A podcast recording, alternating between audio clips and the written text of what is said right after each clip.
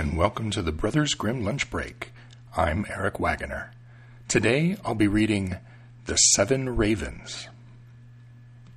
There once was a man who had seven sons, and no matter how he wished for a little daughter, his wish remained unfulfilled.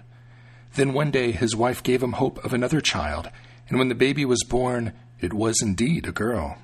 Their joy was great, but the child was sickly and small, and because she was so weak, she had to be baptized at home. The father sent one of the boys to run quickly to the well for some baptismal water. The other six ran along with him, and since each of them scrambled to be the first to draw the water, the pitcher fell into the well. There they stood, not knowing what to do, nor did any of them dare go home. When they failed to return, their father grew impatient and said, Those wicked boys must have forgotten what I sent them to do. They're probably playing games again. He was afraid that his daughter might die without being baptized, and in his anger he exclaimed, I wish those boys would all be turned into ravens. No sooner had he uttered those words than he heard a whirring over his head, and when he looked up, he saw seven ravens, black as coal, flying up and away. It was too late for the parents to revoke the curse, and even though they were sad about the loss of their seven sons, they were comforted to a certain extent by their dear little daughter, who grew stronger and more beautiful with each day that passed. For a long time she was unaware that she had brothers, because her parents took great care not to mention them. But one day she overheard some people talking about her, and saying that though she was indeed beautiful, she was actually the one who had caused the misfortune that had struck her seven brothers. Upon hearing this, she was greatly distressed. She went to her father and mother and asked whether she had brothers and what had happened to them. Her parents could no longer keep the secret from her. However, they said that the will of heaven had been responsible for her brother's fate and not her own birth. Nonetheless, their fate weighed heavily on the maiden's conscience, and she believed it was up to her to rescue them.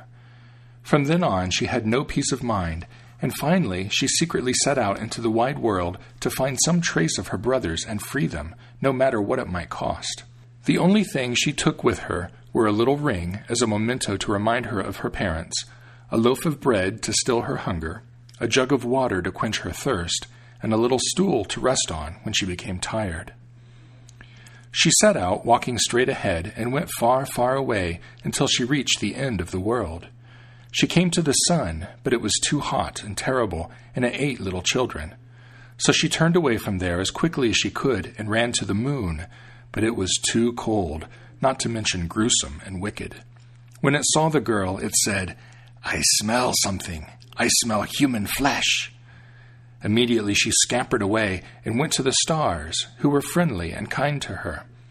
Each one was sitting on its own little chair, but the morning star stood up handed her the drumstick of a chicken, and said, If you don't have this drumstick, you won't be able to open the glass mountain, and that's where you'll find your brothers. The girl took the drumstick, wrapped it carefully in a piece of cloth, and continued traveling until she reached the glass mountain. The gate was locked, but she was prepared to take out the drumstick. Yet, when she began unfolding the cloth, she found it was empty. Indeed, she had lost the gift of the good kind stars. What was she to do now? She wanted to rescue her brothers, but did not have a key to the glass mountain. So the good sister took a knife, cut off a little finger, stuck it in the gate, and was fortunate enough to unlock it. After she entered, a little dwarf came toward her and said, What are you looking for, my child? I'm looking for my brothers, the seven ravens, she replied. The Lord Ravens are not at home, the dwarf said. But if you wish to wait here until they return, come right in. Then the dwarf brought in the raven's meal on seven little plates, along with seven little cups, and their sister ate a tiny morsel from each one of the plates, and took a little sip from each one of the cups. When she came to the last cup, she took the ring that she had been carrying with her and dropped it into the cup. All at once there was a whirring and fluttering noise in the air, and the dwarf said, Now the Lord Ravens will soon be home. When they arrived, they wanted to eat and drink and went straight to their plates and cups. Then each one in his turn cried out, Who's been eating from my plate? Who's been drinking from my cup? It was a human mouth. And when the seventh brother got to the bottom of his cup, a little ring rolled out. He looked at it and recognized it as the ring that belonged to his parents. God grant us that our little sister may be here, then we'd be saved, he said. The maiden was standing behind the door, and when she heard that, she came out, and all the ravens regained their human form. They hugged and kissed each other and went happily home. The end. The Brothers Grimm Lunch Break is released under a Creative Commons Attribution Non Commercial No Derivatives license. Download it and share it all you'd like, but don't change it or sell it. The translations used are copyright Jack Zipes and are used with permission. His collected translations, The Complete Fairy Tales of the Brothers Grimm, is available on the media of your choice from Bantam Books.